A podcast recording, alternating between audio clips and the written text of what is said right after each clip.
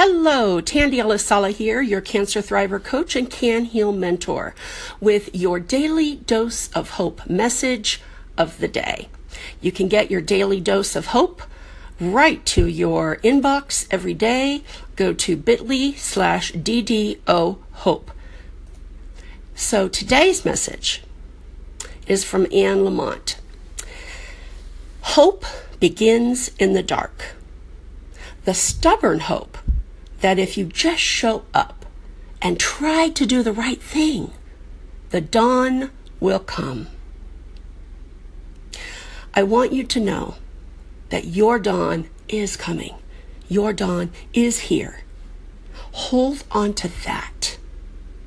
When the darkness seems to outweigh the light, hold on to that hope that when you show up every day and do the best you can to do the right thing at the right time, that your dawn will come. Trust that.